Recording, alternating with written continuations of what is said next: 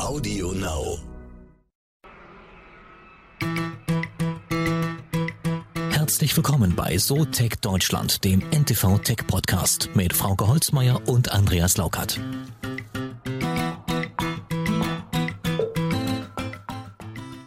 Ich erinnere mich, unser erstes Gespräch, unser ganz, ganz erstes Gespräch, unsere erste Folge, da ging es um Kryptowährung.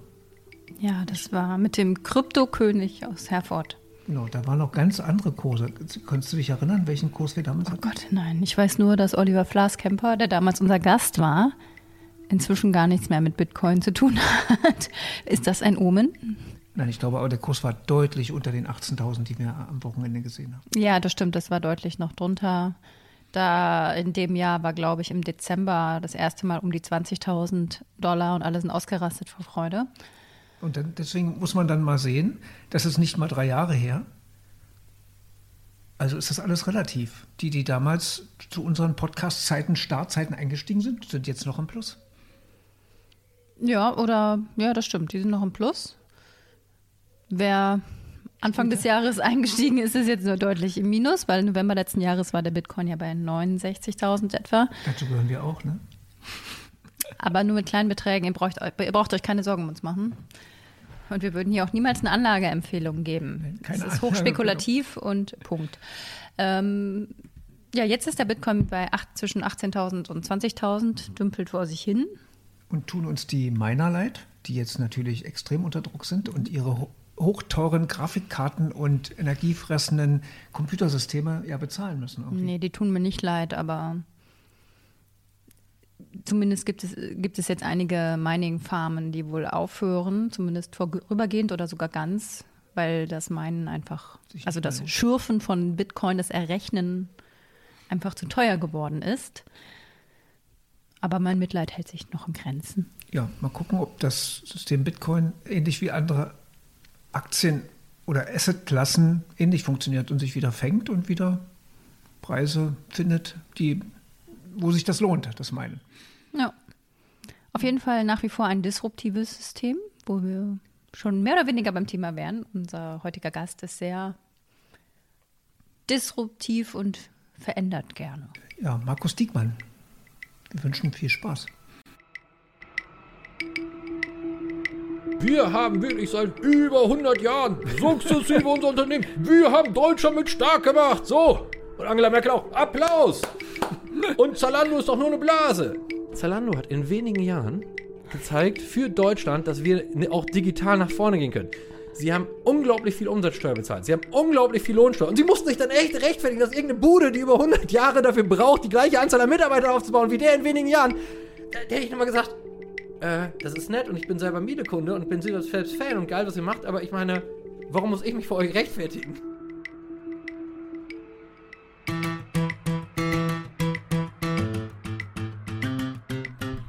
Wenn man äh, auf einen der letzten LinkedIn-Posts unseres Gastes schaut, nehme ich an, er ist Hundefreund. Das finde ich gut. Ja, das finde ich auch gut. Mein, mein Hund ist auch Influencer. Das wissen inzwischen die Zuhörer hier. Die und aber worüber reden wir heute? Wir reden vor allem mit Markus Diekmann. Guten Tag. Hallo. Moin, moin, moin, moin. Ja, ich konnte Theo leider nicht mitbringen, den Labrador, 15 Jahre alt, Oh. äh, gut in Schuss, sonst sich gerade in der Sonne im Garten im Münsterland. Ja, ich habe auch noch einen Jack Russell mit fast 17. Also, Wow. ja. Ich habe leider gerade keinen Hund. Ich hatte einen Dackel, aber der lebt nicht mehr. Egal, unser heutiger Gast hat schon sehr viele Stationen gehabt. Das ist ein bisschen viel, das alles äh, aufzuzählen, aber ähm, du bist Investor, Unternehmer, Geschäftsführer, Influencer. Habe ich was vergessen? Evangelist. Evangelist. Ja, und äh, ich übe gerade auch noch an meinen Grillkünsten, die noch wirklich deutlich verbessert werden müssen, aber arbeite auch daran. ja, sozial vor allem sehr engagiert. Deswegen vielleicht vorab die Frage, vielleicht, oder vielleicht, was ist dein Job gerade, dein Hauptjob? Also mein Hauptjob ist, für zwei Firmen tätig zu sein. Ähm, Das einmal ist als Beirat Rose Bikes. Dort war ich ja bis vor kurzem noch äh, Geschäftsführer, bin auch Gesellschafter Rose Bikes. Und das andere ist in Doppelfunktion einmal als ganz schrecklicher Name, aber äh, es, wir, wir Digitalisten müssen uns ja immer was Neues ausdenken. Evangelist Ja. Enterprise für Shopware aus dem Münsterland und für das Unternehmen Scala, das ist der Weltmarktführer für Digital Signage. Das sind so meine beiden Hauptjobs gerade, mit denen ich mich beschäftige, neben meiner Tätigkeit bei Rose Bikes. Und natürlich ehrenamtlich jobaid-ukraine.com. Äh, dafür muss ich ehrlich gesagt sagen, setze ich am Augenblick am meisten Zeit ein. Darüber reden wir auf jeden Fall noch. Denke ich auch. Ähm, Rose wäre so mein Stichwort. Bist du da jetzt als ähm, Geschäftsführer, warst glaube ich auch CEO, ne? Mhm. Weil nicht mehr so viel zu tun gab, gerade wenn man 40 Monate auf dem Bike warten muss, dann könnte man sich ja anderen Aufgaben widmen, oder? Nein, ich bin ja immer der Typ, der aufbricht, der nach vorne gemeinsam mit dem Team geht und immer für die Transformation zuständig ist. Und ich muss sagen, darf das, das Team und ich können das ganz gut und äh, dieses wirklich mit Vollgas nach vorne. Aber ich bin überhaupt nicht gut dann für diese nächste Stufe, der das dann sukzessive in die operative Exzellenz führt.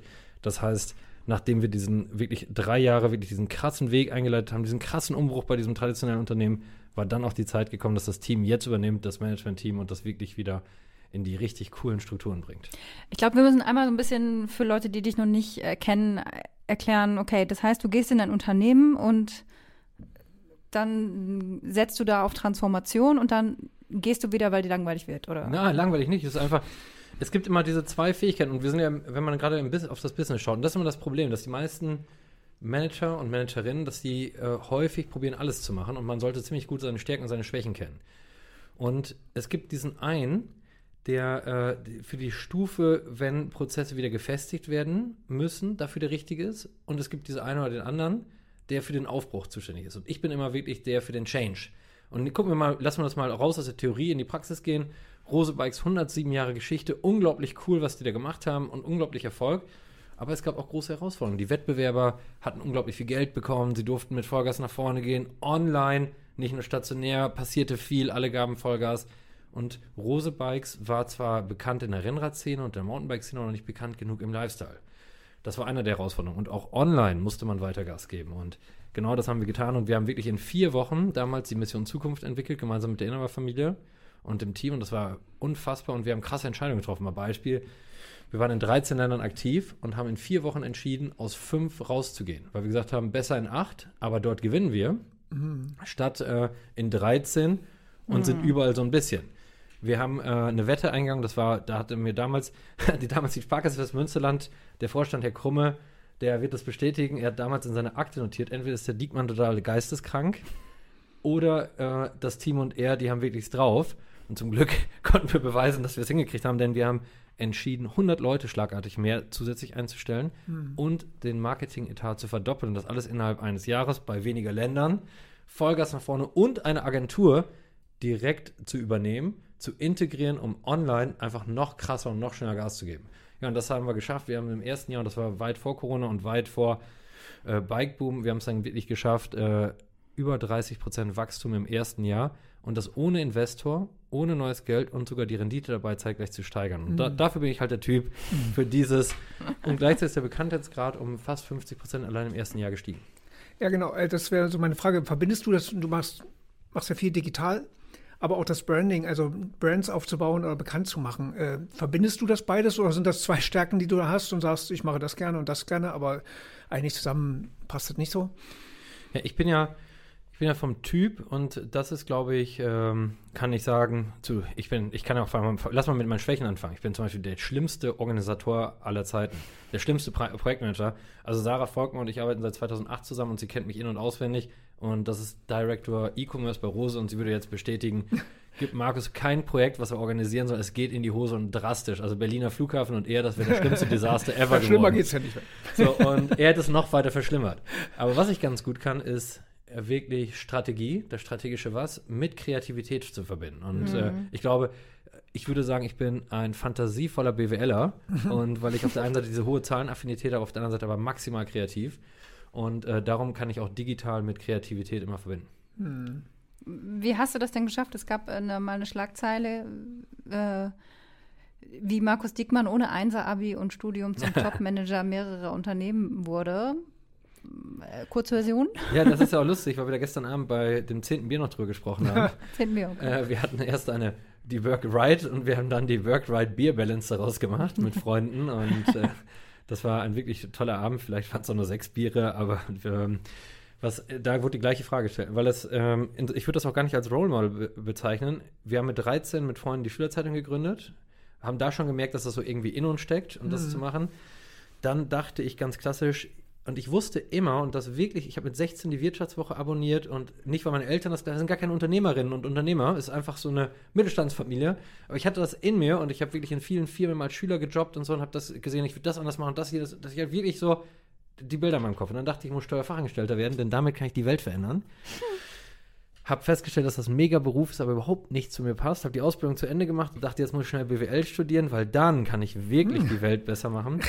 Und habe festgestellt, während des Studiums Frontalbeschallung ist gar nichts für mich. Also wirklich vorne da einfach nur zu sitzen, so einem Professor zu lauschen, während er seine Ego-Show macht. Und das wirklich in gut und das eine macht besser, das andere was schlechter, will das gar nicht kritisieren. Und das ist für viele Leute auch genau der richtige Weg, aber für mich überhaupt nicht. Also habe ich gedacht, ich muss in die Praxis, ich muss die Dinge selber machen. Und das Witzige ist, war, ich war dann, habe dann abgebrochen, habe kurz gedacht, man, vielleicht gibt es auch einen Knick in meinem Leben so. Aber vier Jahre später war ich Beirat meiner Hochschule. Ähm, also es hat keinen Knick Hast du den gegeben. Laden übernommen. Äh, und ich durfte äh, dann, und das hat gezeigt, wenn du an deine Stärken glaubst und du genau weißt, zum Beispiel wie Projektmanagement ist überhaupt nichts meins, das ist aber meins und du arbeitest wirklich nur an deine Stärken und du traust dich auch diese mutige Entscheidung zu machen. Und mein, Pa- meine Eltern wirklich, mein Papa wirklich, der wird das nur bestätigen, jeder kann ihn anschreiben, anrufen, äh, der wird bestätigen, mein Papa hat wirklich wirklich verflucht, dass ich die Studium abgebrochen habe. Eigentlich hat er verflucht, dass ich schon nicht mehr Steuerfachangestellter sein wollte, weil er dachte, das ist ja absolut sicher. Wie kann der Junge denn das schon wieder versauen? Und dann hat er verflucht, dass ich dann eine Werbeagentur gegründet habe und mit Online, das war 2004 mit äh, Thomas, meinem Kumpel damals, wo überhaupt gar keiner online kannte oder kaum die Leute. Da dachte er, nein, oh Gott, ey, ich weiß gar nicht, wie ich den aus der Insolvenz wieder rausholen soll. Mit unseren überschaubaren Mitteln ist das nicht möglich. Unter der Brücke müssen wir ihm Essen bringen. Und ja, und äh, dann ist es halt, dann hatten wir das Glück, dass dann online natürlich sich so entwickelt hat. Und es gehört ja nicht nur ein guter Riecher, sondern auch viel Glück immer dazu. Und ja, so kam das dann, dass wir, dann habe ich 2011 dieses Buch E-Commerce lohnt sich nicht machen dürfen.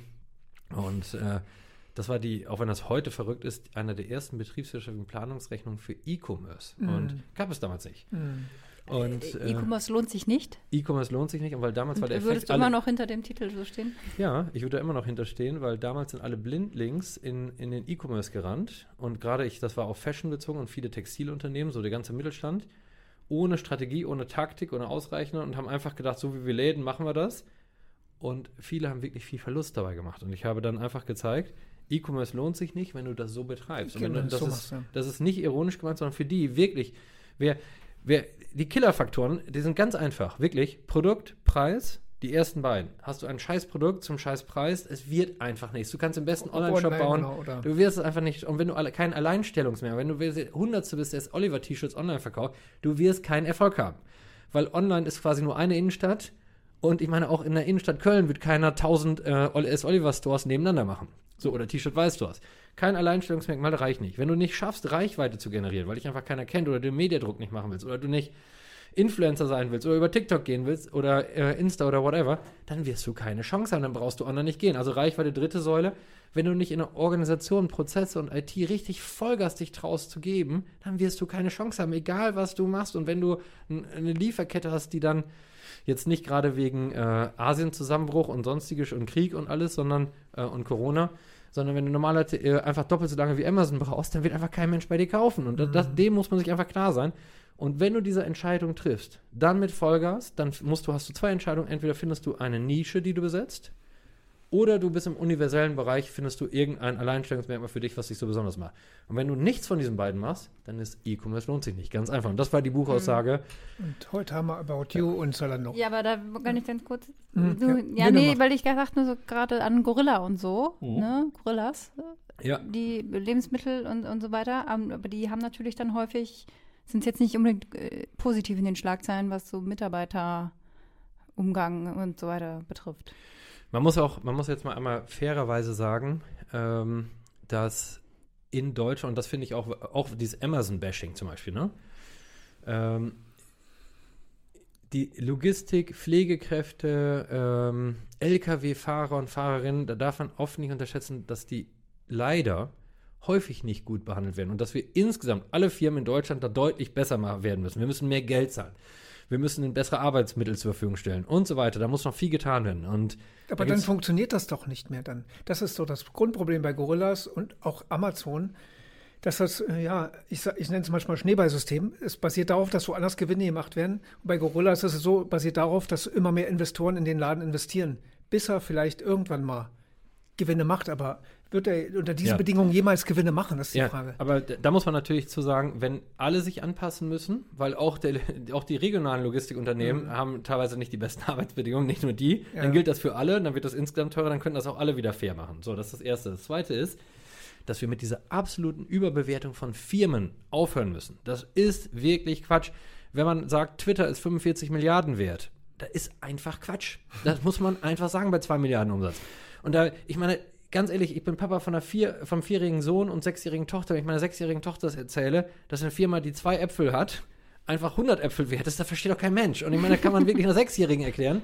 Und das hat auch nichts mit Traum nach vorne. Und da ist einfach, wir, wir sind in so einer krassen Überbewertung, die staatlich gefördert wurde, weil man einfach Geld von der Zentralbank reingepumpt hat in die Märkte, Niedrigzinsen überflutet hat, um künstlich die Wirtschaft, statt nicht einmal die Wirtschaft auch mal in ein Mini-Loch fallen zu lassen, um sie langsam wieder zu erholen zu lassen, ist dann wirklich mit noch mehr Geld. Und jetzt wird man noch mehr Geld reinpumpen und noch mehr Geld. Und die einzige Antwort ist, die wir immer haben, noch mehr Geld, statt dass man dieser Wirtschaft diese Chance gibt, auch alte, veraltete Firmen sterben zu lassen, um wirklich dann eine gesunde Wirtschaft daraus wieder aufzubauen. Dann hätten wir diesen ganzen Quatsch nicht. Dann müssten wir uns, dann könnte auch Gorilla einen guten Job machen.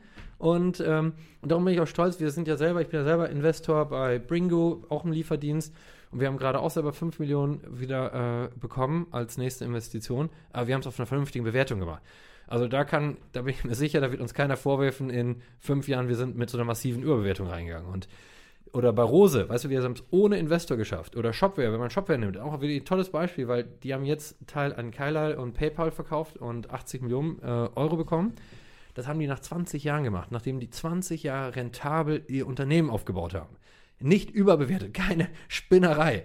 Und wir müssen wieder zu so einer Logik zurückkommen und das muss auch staatlich wirklich geschützt werden. Aber was machen wir, wenn Karstadt heute Probleme hat, einfach seit 100 Jahren ihr Geschäftsmodell einfach nicht anpasst, dann kriegen sie einfach noch mehr Geld. Macht einfach weiter nichts und passt euch einfach nicht an, aber hier nimmt die Kohle. Da hast du ja gesagt, rettet lieber die Städte als die Warenhäuser. Rettet lieber die Städte statt die Warenhäuser und das ist auch eine wichtige Botschaft. Wir können nicht einfach jedes Geschäftsmodell retten. Ein Geschäftsmodell muss als erstes sich selbst retten und wenn es das schafft, dann kann es auch Geld kriegen. Und wir müssen uns auch trauen. Und ich meine, ich hatte damals Angela Merkel gesehen, äh, wie sie im Interview war mit äh, Samwa, ja, damals Zalando-Gründer.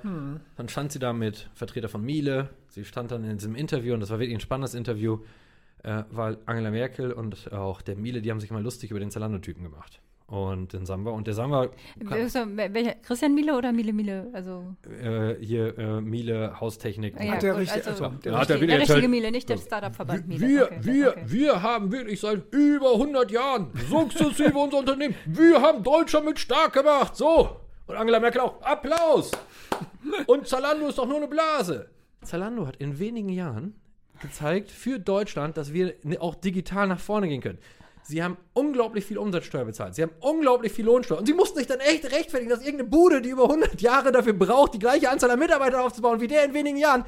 Da, da hätte ich nochmal gesagt, äh, das ist nett und ich bin selber Miele-Kunde und bin selbst Fan und geil, was ihr macht, aber ich meine, warum muss ich mich vor euch rechtfertigen dafür? Und ich habe es doch gezeigt, wie es geht und vielleicht lerne ich von euch und ihr lernt von mir und wir lernen gemeinsam und gehen gemeinsam nach vorne. Ja, aber das kennen wir ja, dass die alten Industrien natürlich erstmal lachen. Äh, Das kennen wir ja von Tesla und wie von äh, ja, VW-Chef und sonst wie alle sich totgelacht haben. Aber da muss ich nur eine Sache sagen. Ulrich Selzer, Ex-Opel-Shop-Manager, guter Freund, erzählt er mir, Markus, du kannst dir gar nicht vorstellen, wie das damals war. Da waren wir bei der Autoshow. dann kommt dieser Tesla da rein, wo Batterien zusammengelötet waren. Wirklich zusammen. Und dann wirklich, da, dann sitzt du da als Opel, weißt du, und dann denkst du, was für ein Schrott, da sich vorzustellen, dass das der. Und dann sagt er, heute natürlich geil, was wir von denen lernen durften. Ja. Aber er sagt, wenn da einer reinkommt mit zusammengeschweißten, äh, die, da denkst du, das explodiert gleich das Auto. Und Da, äh, da kamen dann wahrscheinlich mehrere Sachen aufeinander. Die Si- Silicon Valley-Mentalität, die Ja. Mhm. wir ja noch nicht begriffen haben so richtig. Also dieses erstmal machen und ob das Ding jetzt fliegt oder fährt, ist ja egal. ja, Und dann dieses, ja, ich mische euch auf und ich mache das alles anders, oder? ja, genau, absolut. Und äh, aber ich finde das cool, wie auch Opel dann zum Beispiel damit, wie offen die damit umgehen und dann sagen, krass, äh, hätten wir noch schneller rauslernen müssen, heute lernen wir daraus. Und heute nehmen wir es auch ernst. Und mh, ich meine, das finde ich dann sportlich, wenn ich dann BMW in so einem Podcast mal gehört habe, die dann sagen, Vertreter von BMW, Wir glauben weiter an den Verbrenner. Das finde ich wirklich richtig stark, das heute noch zu sagen. Also deswegen Chapeau. Ich würde mich auch nie verändern. Ich würde einfach weiter geradeaus vor die Wand laufen. Das hat Das doch, ich ich glaube, der mega. Scheuer hat jetzt gesagt, also der, unser Ex-Verkehrsminister, äh, zum äh, Ver Verbot äh, der Verbrenner ab 2035, dass das jetzt äh, die Deindustrialisierung ist. Ja, ja, genau. Das, also, Herzlich willkommen. Und man muss, man kann da zum Beispiel von der Automobilindustrie wirklich krass lernen und das können wir wieder betriebswirtschaftlich auf uns alle übermünzen, weil das wirklich ge geil ist. Nimm mal zum Beispiel das VW-Navi oder das BMW-Navi, guck dir, oder das Volvo-Navi, alles Schrott. Also es funkt, sorry, es funktioniert einfach nicht. Dann gibt es Oh, Google ja. Maps, dann gibt es das, was einfach am einfachsten zu bedienen ist, was jeder hat. Und dann, in, wie lange die gebraucht haben, das mal zu integrieren. Da haben die gedacht, hoho, wir bauen einfach selber eins. Und was für ein Quatsch ist. Und das ist das Erste, was wir lernen müssen. Wir müssen heute nicht mehr alles selber machen. Wir müssen uns verstehen, alle als bester Integrator, weil Technik verfällt so schnell. Die Weiterentwicklung ist so krass. Und wenn du, wenn du dich als bester Integrator verstehst, und das kannst du dann wieder von der IT-Welt lernen, dann äh, kannst du auch einen guten Job machen. Und das hat ja auch Tesla gezeigt, wie sie dann einfach Google Maps integriert haben und was anderes.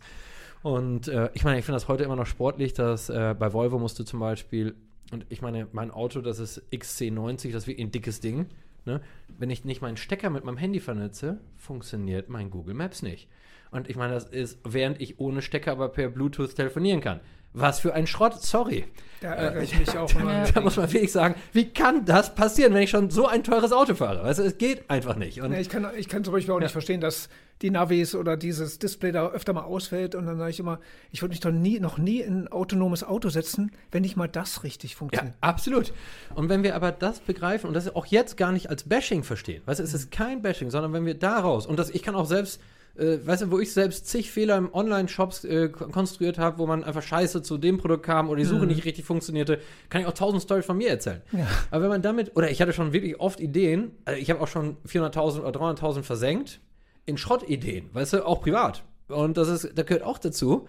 Aber wenn man da sagt, wenn man da drüber ein bisschen schmunzeln kann mit ein bisschen Abstand, weil erst tut es ziemlich weh, muss ich sagen. Man wird ziemlich traurig, wenn man hier 50.000 verliert, da 15.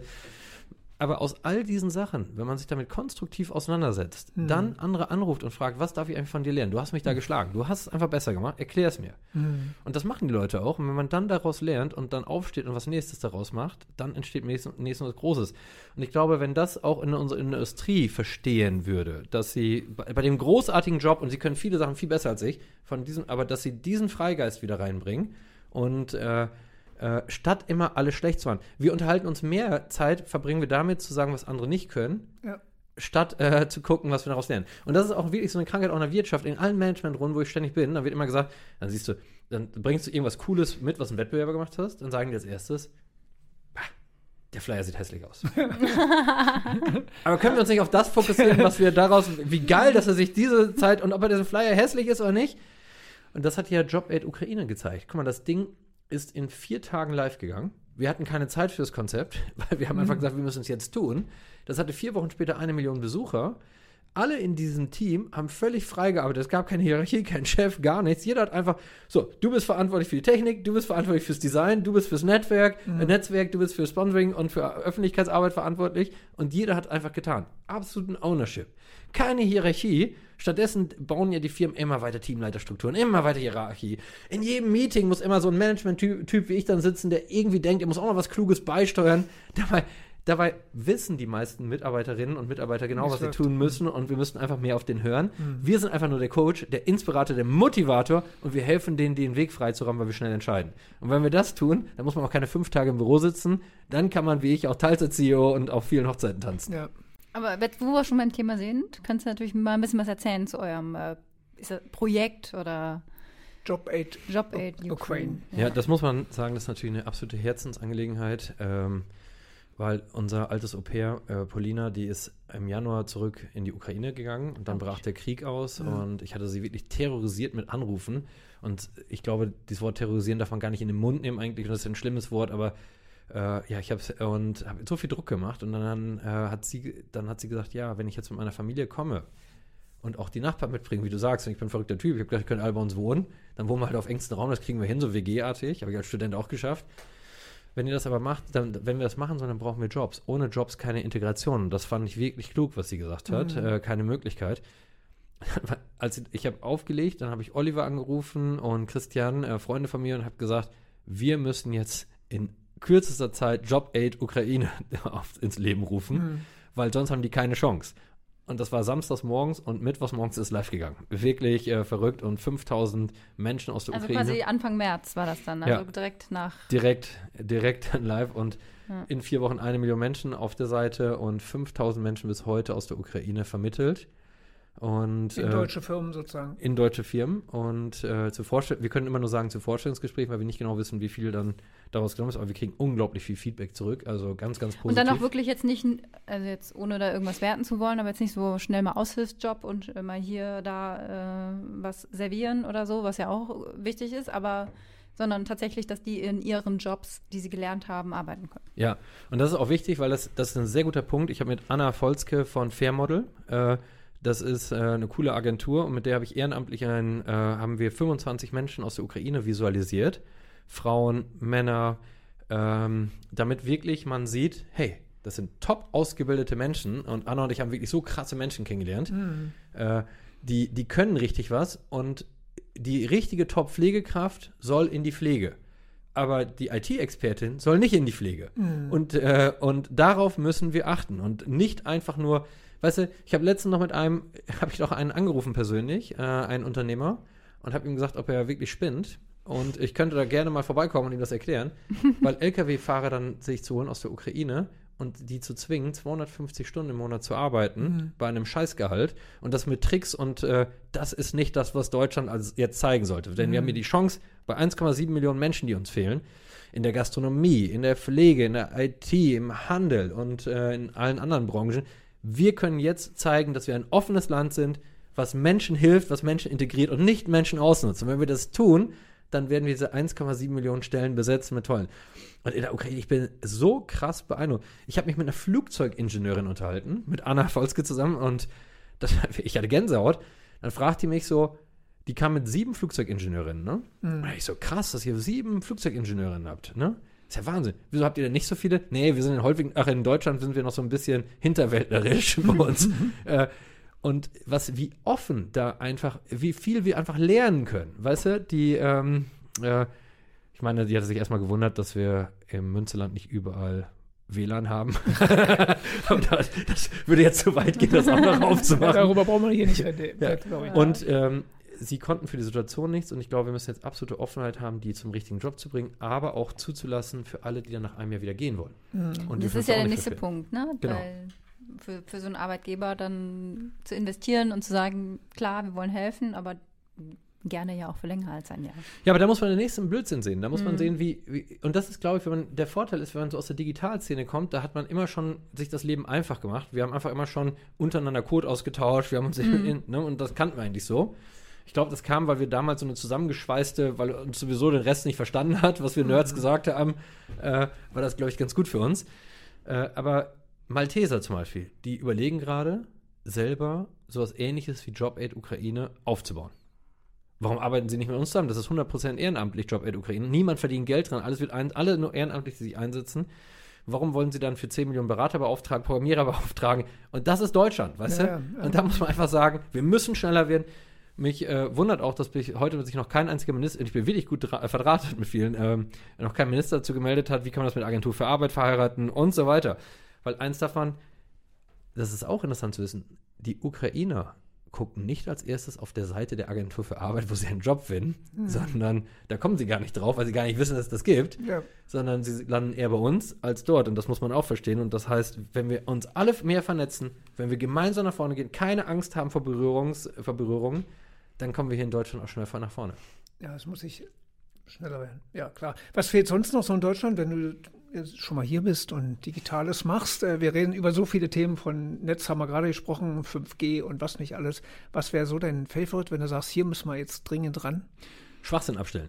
5G, nehmen wir das Thema mal 5G. Weißt du, äh, ich meine, wir können es nicht mit Chinesen machen. Weißt du, ich habe ganz viele chinesische Freunde und sind tolle Menschen, aber wir können nicht Infrastruktur abgeben an, äh, an einen anderen Kulturkreis. Es funktioniert aber. Ich würde es auch nicht den Amerikanern geben, müssen wir selbst machen. Das sorry. Das ist einfach, das ist einfach, manche Sachen gehen einfach nicht. Und das hat nichts damit zu tun, dass wir uns nicht vertrauen gegenseitig und nicht Freunde sein können und uns austauschen. Aber so ein Schwachsinn, der muss einfach abgestellt werden. Da, da muss man auch wirklich sagen, Wir müssen, wir müssen, und wir müssen lernen, alle, ich, ich spende einen Tag pro Woche ins äh, Netzwerken. Und dann haben am Anfang auch Leute zu mir gesagt, was für ein Spinner, einen Tag, was für eine Zeitverschwendung.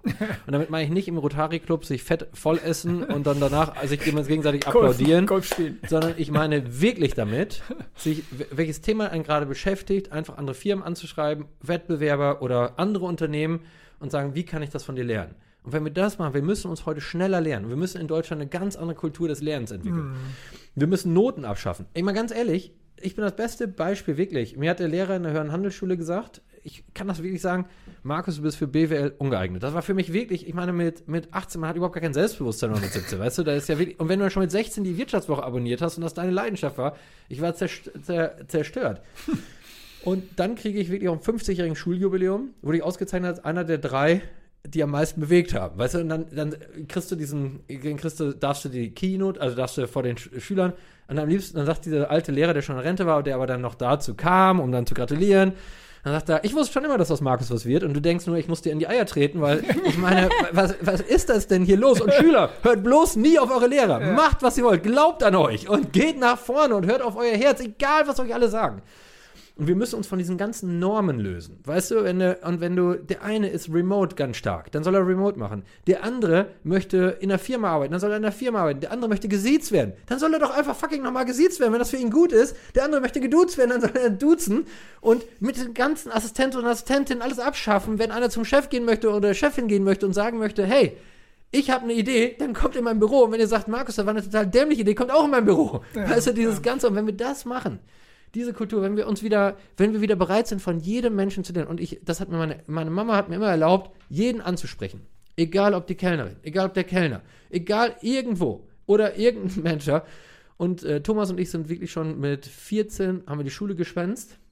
Ähm, oder 15. Nicht machen, liebe Kinder. Nicht machen, nicht machen. Nee, äh, dafür machen wir sind nach Düsseldorf mit dem Zug gefahren und sind, haben standen bei BBDO vor der Tür und haben gesagt, hey, dürfen wir mal reingucken, weil Thomas war ein Riesenfan von der Werbebranche. Schon, Mhm. Der hat auch schon wirklich damals schon selber gestaltet, also ultra jung. Und wir durften leider nicht rein, aber ich meine, das ist doch, wenn man Da lernt. sieht Und man noch nichts. ich will nur sagen, Thomas hat schlechte Noten im Sport bekommen. Ich habe in, äh, habe in Englisch ultra schlechte Noten. Ich spreche heute super Englisch und habe damals. Aber weißt du, wenn du einmal in der Schulklasse ausgelacht wirst, äh, du, weißt du, dann verkriechst du dich. Und das Ja, habe ich das auch stimmt. gemacht. Und damit, weißt du, ich weiß gar nicht, wir sollten heute Schüler fördern, mehr in Gruppenarbeit. Wir sollten denen keine Noten geben, weil ich meine, äh, wenn man mittelmäßige Zeugnis hat wie ich, es hat überhaupt nichts über den Werdegang ausgesagt oder was man bewegt. Mhm. Da muss man aber sagen, hat man jedes zweimal im Jahr einen wirklich Scheißtag. Weißt du, und wenn dann alle fragen, zeig auch mal dein Zeugnis. Ich weiß gar nicht, warum wir das unseren Kindern antun. Und diese ganze Frontalbeschallung, da muss alles weg. Weißt du, wir müssen Lernen ermöglichen, Selbstlernen ermöglichen, müssen fördern, müssen Kreativität fördern. Weil alles andere werden zukünftig wieso Maschinen machen. Also von daher braucht man das gar nicht machen. Kreativität, Handwerk, das sind die Sachen, wo wir unsere Kinder, weißt du, ist doch scheiße, dass äh, ich selbst nämlich nicht raus, nicht mal mehr selber meinen Fernseher aufhängen kann. Und äh, da müssen wir wieder ran. Und Vielfalt müssen wir zeigen und Diversität. Das ist ja ein großer Kulturwandel, den du da. Also die- dieses, diesen Schwachsinn abschaffen ist ja am Ende ein großer Kulturwandel, Mentalitätswandel. Du könntest es ja wie Tarek Müller machen und in die Politik gehen. Ich, weiß- Ja, ich, weil ich, wo willst du ansetzen? Also Ne? eine Frau ist doch schon in der Politik. ja, Ja, ist Bürgermeisterin von Coesfeld, genau. Ja. Ja, aber ich weiß gar nicht, Elisa ist wirklich top talentiert für die Politik. Ja. äh, ist auch unglaublich menschenoffen, sie nimmt sich Zeit für alle. Ich selbst bin viel zu ungeduldig für die Politik und ich bin gar nicht gemacht für so äh, Schwachsinnskompromisse, nur das Kompromiss und ich bin auch für die ganzen, das, also Elisa macht das auch nicht, aber ich bin auch für Ego-Schlachten, weißt du, die, das ist alles nicht Ja, mein Ding. Ich ja. gewinne lieber mit dem Team und wenn ich dann, ich kann auch nicht zehn Jahre warten, bis eine Entscheidung äh, getroffen Ja, wird. aber die Frage ist halt, wie kommen wir zu dem, was du eben erklärt hast? indem wir wie solche tollen Leute wie Tarek, ähm, der auch viel bewegt hat, in die Politik zulassen. ähm, und wir einfach nach Lo wir wieder mehr auf Logik setzen und wir Mut, wir Mut entwickeln, Logik zu machen. Und ich helfe gerne in, äh, weißt du, ich bin im Wirtschaftsrat der Grünen aktiv. Ähm, ich probiere bei der IHK im Handelsausschuss mitzuwirken und die reinzubringen. Also ich probiere im Rahmen meiner Möglichkeiten, auch da ehrenamtlich jeweils, mich zu engagieren was ich und dann natürlich darauf zu setzen, die führenden politischen Köpfe dazu zu überzeugen, äh, dann den Mut zu haben, dies zu entscheiden. Aber es können und das ist auch wieder mit Fähigkeiten. Ich muss halt, ich würde wirklich, glaube ich, äh, nach vier Jahren einfach rausfliegen, weil die einfach merken würden, auch da, diese, äh, er ist ist einfach ungeeignet. Er ist wieder ungeeignet dafür. Und da muss man das auch eingestehen. Aber was ich dann machen natürlich kann als Advisor, und das mache ich dann auch, und dann müssen wir uns engagieren. Und wir Unternehmerinnen und Unternehmer müssen leider, wie auch in Amerika, müssen uns auch in so politischen Gremien, müssen wir uns engagieren. Du, das ist ja völlig unein, man muss das mal einfach sagen. Politik ist doch wirklich scheiße. Du stehst voll in der Öffentlichkeit, jeder haut auf dich Ja, ja. drauf, es wird über jeden Schwachsinn, ob du jetzt dreimal essen warst mit irgendeinem, wird immer sofort eine riesen Story rausgemacht. Ein chinesischer Freund hat mich damals bei Wolf angerufen und hat gesagt, wir sitzen gerade zusammen in der Nacht, da die Zeitverschiebung, und hat mich da angerufen und hat gesagt, wir verstehen jetzt gar nicht, was los ist, weil irgendwie so, der hat beim, beim Kumpel geschlafen, beim Bauunternehmer. also, wir lachen uns gerade kaputt. Ist das Deutschland oder was? Was soll ich so sagen? Und da muss man auch wieder sagen, auch sowas muss auch aufhören, weil das macht eigentlich auch krank und wahnsinnig, weil das gar nicht unsere Probleme sind. Wir haben ganz andere Probleme. So. Und äh, was man dann, wir müssen aber Mut haben, uns zu trauen, Dinge abzustellen. Und dafür müssen Leute, die wirklich Ahnung haben, die viel Erfahrung haben, in so Gremien rein. Und 200.000 Euro Gehalt ist unglaublich viel und verdienen auch nicht wenig, aber für die Verantwortung, da verdient jeder Manager mehr. Und das Ja. muss man einfach sagen, darum ist es auch unglaublich äh, unattraktiv für viele Spezialisten oder für viele tolle Fachkräfte. Und da muss man einfach sagen, Kompliment an viele in Amerika, die sagen, wir machen es trotzdem für unser Land. Mhm. Und auch wenn ich eigentlich woanders mehr Geld verdienen könnte. Und das, das würde ich mir auch für Deutschland wünschen. Das dass ist mehr Patriotismus irgendwie, ne? mehr Patriotismus ja. und wir uns auch wieder erlauben können, wir sind EU-Bürger, wir stehen dazu und, äh, und auch diese ganze Diskussion mit EU oder Deutschland, also ich bin auch EU-Bürger, ich bin auch nicht Deutscher, also wirklich, diese ganzen Länder denken und so, ich verstehe gar nicht, was das soll. Du? Die, ich meine, das ist auch Quatsch, wir müssen zusammen und auch da, auch Deutschland, und das muss jetzt auch zeigen, auch in so einer Situation, wir können nicht die ganze Diskussion, es wird auf Scholz draufgehauen und ich meine, der ist doch gerade ein ganz, ehrlich gesagt, eine arme Sau. Der weiß doch selber, ohne Öl und ohne Gas von Russland bricht hier die Wirtschaft, die sowieso angegriffen ist, einfach total zusammen. Dann muss man einfach sagen, entweder nehmen wir das in Kauf. Liebe Bürger, entscheidet, entscheidet jetzt, äh, dass die Wirtschaft zusammenbricht, wir alle ein bisschen verarmen, oder wir nehmen die Scheißspiele in Kauf, weil diese ganze kapitalistische, kaputte Welt einfach so funktioniert. Und dann muss man es auch wirklich sagen. Aber diese Ehrlichkeit müssen wir uns trauen zu sagen. Und nicht dann, ja, wir machen da was, wir liefern mal Panzer. Oh, schon wieder vergessen. Ah, vergessen den Antrag zu unterzeichnen. Schon wieder eine Woche vorbei. So ein Mist. Und nein, jetzt war ich gerade in der politischen Sitzung, kann ich schon wieder diesen Antrag nicht unterzeichnen. Das müssen wir wirklich aufhören. Die Bürger vertragen Klartext. Die, wir müssen uns auch als Geschäftsführerinnen und Geschäftsführer oder auch als Politiker, wir müssen uns auch transparent machen, nicht mit gestellten Bildern. Wir müssen auch wirklich sagen, auch mein Alltag ist wirklich schwer und auch äh, so auf so vielen Sachen äh, sich ein äh, und mitzuwirken ist wirklich schwer, aber ich tue es aus purer Leidenschaft, aber das muss man auch authentisch zeigen und auch mal zeigen, welche Fehler man macht. Und auch Politiker und Politikerinnen müssen zu Fehlern stehen. Wenn wir das schaffen, dann schaffen wir viel. Und wenn alles, was unlogisch ist, wie so ein Schulsystem, da kann man morgen echt entscheiden, umzustellen. Dann muss man die, dann kann man ja sagen, wir brauchen zehn Jahre, bis es wirkt. Aber deswegen muss heute die Entscheidung getroffen werden. Ja, das ist gut. Ich würde noch mal einen Schritt ganz an den Anfang machen, fast vielleicht. Ich habe gesehen, du kennst auch Frank Thien ganz gut. Mhm. Das passt vielleicht zu unserem Überbewertungsthema vorhin äh, mit Mhm. Twitter, was du gesagt hast. Und kennst wahrscheinlich auch die aktuelle Diskussion um, er hat ja den Fonds aufgelegt, Tech-Fonds. Jetzt geht es ziemlich bergab. Was sagst du zu der Diskussion? Ist die wieder typisch deutsch oder? Nimm mal Frank Thelen. Ich möchte mich gar nicht äh, auf eine Seite beziehen. Äh, alles, was ich von Frank kennenlernen äh, woll, äh, durfte in, äh, in unseren diversen Austauschen, fand ich immer bereichernd. Mhm. Äh, ich finde das ein ganz tolles Beispiel. Frank hat unglaublich viel bewegt. Und, Er war auch schon dreimal bei uns, muss man auch sagen. ja, und dann muss man aber sagen, Wollte ich auch sagen. er ist einfach, und das, ich finde das super cool. Er hat mir beim letzten Mal gesagt, Max, ich bin überhaupt gar kein Öffentlichkeitsmensch. Ich bin einfach reingedrängt und jetzt mache ich das mit aus Pragmatismus. Aber die Leute werfen mir vor, dass ich manchmal einfach das falsche Zeug sage, wie, ich räume die Spülmaschine nicht aus. Da wird ein Riesenfass rausgemacht, aber ich räume sie wirklich nicht aus, weißt du? Und das ist wie bei Boris Becker. Nur weil er ein super Tennisspieler war, muss er überhaupt kein super äh, Mensch in allen Lebenslagen sein. Und wir hauen dann immer so drauf. Und Frank Thelen hat probiert, so einen Fonds aufzulegen. Und lass, lass uns in zehn Jahren bewerten, ob das gut ist oder schlecht ist. Ist viel zu früh, weißt du? Und dann geht er jetzt vielleicht runter. Und vielleicht ist die scheiß beschissenste Idee des Jahrhunderts gewesen. Vielleicht ist die beste Idee des Jahrhunderts. Also ganz ehrlich, ich kann nochmal daran erinnern, Herr Krumme von der Sparkasse in seiner Akte, Aktentra, entweder ist der geisteskrank oder die haben es wirklich drauf. Ja. Und so ist das und wir bewerten immer viel zu früh. Und wegen diesen ganzen Bewertungen machen wir einfach nichts. Und man kann sehen, welche Power man, wenn man einfach mal nicht denkt, Test, Learn, Build Bigger. Und wir müssen zwei Grundsätze uns einbringen. Test, Learn, Build Bigger, statt ewig zu diskutieren. Und das macht Frank auch. Das zweite ist, was wir uns, äh, Veränderung ist keine Kritik an der glo äh, glorreichen Vergangenheit, sondern eine Notwendigkeit für die Zukunft. Und Und wenn wir diese beiden Sachen immer wieder merken und in anderen, ähm, guck mal, wenn man von 178 Bikes auf 104 runtergeht, was wir damals getan haben, wenn man einfach Länder abschneidet, was richtig Umsatzpotenzial war, Mhm. dann klingt das im ersten Moment wahnsinnig, aber auf der anderen Seite gibt das so viel Kraft für andere Dinge. Und wenn wir sowas wieder lernen zu tun, und ganz ehrlich, wenn der äh, Diesel scheiße ist, dann lass uns was anderes machen. Weißt du, das ist so. Und wenn wir jetzt eine Energiewende, dann lass uns überall Photovoltaik drauf, äh, wenn das der richtige Weg ist. Ich, äh, das müssen andere besser beurteilen.